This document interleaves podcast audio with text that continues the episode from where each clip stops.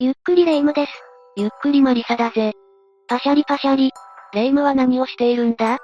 最近新しいスマホに変えたから写真を撮っているのよ。画質もどんどん綺麗になるし、写真を撮るのがどんどん楽しくなるわ。カメラアプリに編集アプリ、関連するガジェットや周辺機器もたくさん登場して、スマホ写真もバカにできない性能になってきて久しいな。日常のほんの一瞬を切り取る写真。時に笑い、時に泣き、風化して思い出となっていくマイメモリーよ。だがレイム、この世にはそんな何気なく撮った写真のせいで、後世に大きな謎を残したものも多いんだぜ。大きな謎？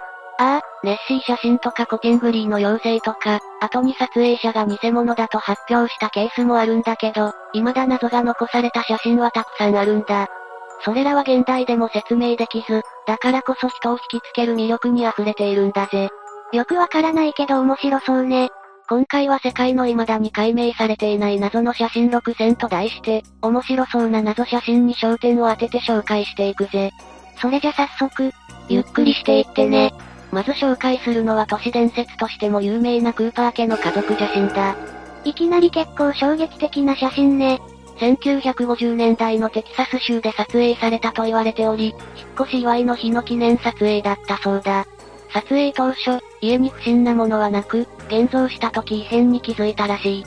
心霊写真なのかしら？でも写真の感じが妙に立体的よね。インターネットで広まったこの写真は、その衝撃的なビジュアルで話題になり、都市伝説として大きく広まったんだぜ。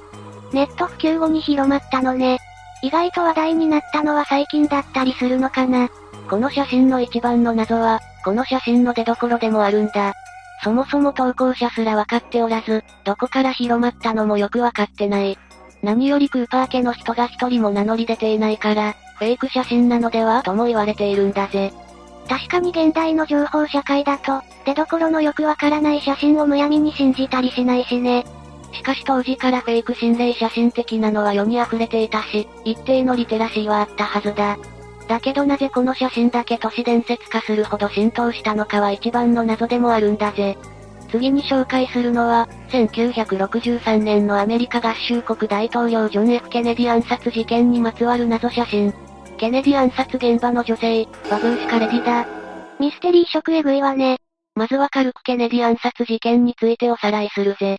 事件発生は1963年11月22日、テキサス州遊説中にダラス市内をパレードしていたケネディ大統領が銃撃され死亡した。犯人であるリー・ハーベイ・オズワルドは事件発生から約1時間後に捕まったが、その2日後に警察署内でジャック・ルビーというナイトクラブオーナーから射殺された。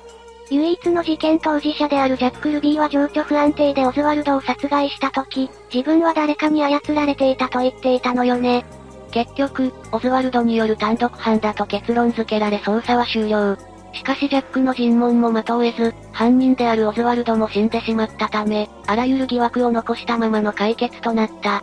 このせいでいろんな陰謀論が出て、現在でもいろんなところで議論が行われているんだ。それで、この写真はケネディ暗殺とどんな関係があるの？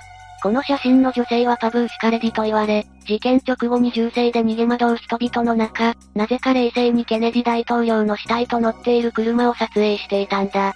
しかも映像を見る限り、ケネディ暗殺の瞬間も撮影していたのではないかと言われている。何か事件に関係しているのかしら？当然、何か関連していると思って捜索されたようだけど、結局未だに見つかっておらずその正体すら明らかになっていないんだぜ。オズワルドの協力者説、真の黒幕説とか色々な憶測を読んだんだ。確かに陰謀論と結びつけたくなる気持ちもわかるわね。そして事件発生から7年後、私がバブーシカレディだと名乗る、ビバリー・オリバーという女性が名乗り出た。しかし、当時撮影したという映像や証言を聞くと信憑性は低く、信用できるようなものでもなかったらしい。結局その真偽はわからないままなのね。今でも公開されていない機密文書があるらしいし、戦後アメリカの大きな転換点となる大きな事件だけあるわ。次に紹介するのはイギリスのマンチェスター警察が公開した CCTV カメラの写真だ。この謎の老人は後に、その姿から謎の巡礼者ストレンジ・ピルグリムと呼ばれるようになる。普通のおじいちゃんに見えるけれど、彼についてわかっていることはほとんどないんだけど、なんと322キロもの距離を徒歩で移動し、ピークディストリクト国立公園の近くにあるインディアンズヘッドピークの山腹で死んでいたらしいんだ。322キロ？東京新潟間くらいあるじゃない普通のおじいちゃんがそれだけの距離歩くって相当なことよね。まるで自分に供養を与えているかのような行動や、その立ち振る舞いに巡礼者と例えられたんだぜ。しかし死亡当初、財布や身分証明書、携帯を一切身につけていなかった。その正体が一切不明で今でも謎に包まれている人物なんだ。身元不明の死体になってしまったのね。死体は妙に幸せそうな表情をして倒れていたらしく、近くにアラビア語の書かれた医療薬が転がっていたらしい。それらがどんな意味を持つのか、いろんな憶測が飛び交ったが、結局何もわかってないんだぜ。次に紹介するのは、謎写真で最も有名なサウスフォーク橋のタイムトラベラーだ。なんだかワクワクするタイトルね。早速その写真を見てほしいんだぜ。1940年にカナダのサウスフォーク橋復興現場を撮影されたものだ。この写真の中に妙に違和感のある男がいないか？ん？あ、サングラスしてる人がいる。よく見るとアメコミヒーローっぽい T シャツも着てるわ。他には？手に何か持っているわね。カメラかな？他の人の格好と比べても明らかに現代的だし、しかも1940年ってすごい昔でしょ？もしかしてこの時代まだサングラスや近代的な T シャツに小型カメラなんてなかったんじゃ。全部あったぞ。ええー、しかし、この頃の T シャツは主に肌着としての着用がメインで、無地のものが主流だったんだ。ファッションとしていろんなデザインが登場したのが50年代から70年代の間だから、やや時代とずれている。携帯できる小型カメラは一応この時代にもあったんだが、このような一眼レフが本格的な普及をしたのは第二次世界大戦以降だし、当時のデザインとやや異なっているらしいんだ。時代背景的に矛盾はないんだけど、よく考えるとあれ？って思う写真なのね。ああ。この写真はカナダの美術館のウェブサイトバーチャルブララーンパイオニアミュージアムに掲載されたものなんだけど、この写真を見た人たちも結局ありえないとは言い切れないが、納得できないという結論に至り、ネットに拡散されて、歴史的な瞬間を見学しに来たタイムトラベラーなのでは？と噂が広がったんだぜ。すごいワクワクするわね。このサングラスも何か近代的な感じがするわ。タイムトラベルつながりで、もう一つ別の謎写真を紹介するぜ。題して時をかける環境活動家だ。何それタイトルかっこいい。スウェーデンの環境活動家でグレタ・プーンベリさんという少女がいるんだ。2019年5月、18歳の次世代リーダーとしてタイム誌の表紙を飾り、ドキュメンタリーが制作されたり多くのメディアで話題になった少女だ。この人は知ってるわ。気候変動への抗議スピーチが話題になった人ね。グレータ・プーンベリ効果なんて言われてたの覚えてるわ。ああ、そんな彼女が話題になっている頃、とある写真をきっかけに彼女が過去からやってきたタイムトラベラーなのではなんて言われることになる。さっきのタイムトラベラーとは逆ね。一体どんな写真だったの ?1898 年のカナダ、クロンダイクという場所で撮影された写真だ。そこで働く3人の子供の中に、グレタさんとそっくりの少女が写っているんだ。確かにめちゃくちゃ似てるわね。あまりにそっくりな少女が120年も前の写真に写ってて驚いた人も多かった。彼女の活動と関連づけて太陽光エネルギーでタイムトラベルしたとか、日本では時をかける少女なんてキャッチでエンタメ記事にもなったりした。あまりのそっくりさにフォトショップで加工した創作だなんていう人さえ現れた。でも、写真が加工されてなかったとしても当然別人よねそうだとは思うけど、これまでの活動において比較的発信の多かったグレタさんがこの写真については一切発言しなかったことで陰謀論にまで発展したんだ。不吉の象徴でもあるドッペルゲンガーだなんて彼女の活動を批判する人もいた。変な方向に盛り上がったのね。当時は彼女の名前を利用しようとした大人も多かったから、写真の真偽はもとい、本当に創作ではないのか？創作であったとすれば誰によって行われ、写真を報じたニュースメディアもそれらの協力者ではないのかと別の方向にいろんな謎を残した写真になったんだぜ。最後に紹介するのは世界初のカラー写真にまつわる謎を紹介するぜ。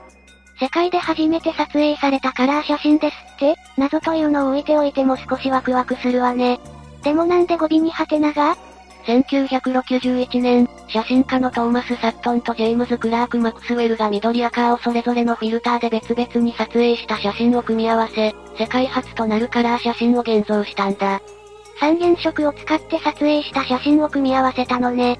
ああ、これが確認できる最初のカラー写真と言われているんだが、全く別の場所で実は世界初のカラー写真が誕生していたのではないかという話があるんだ。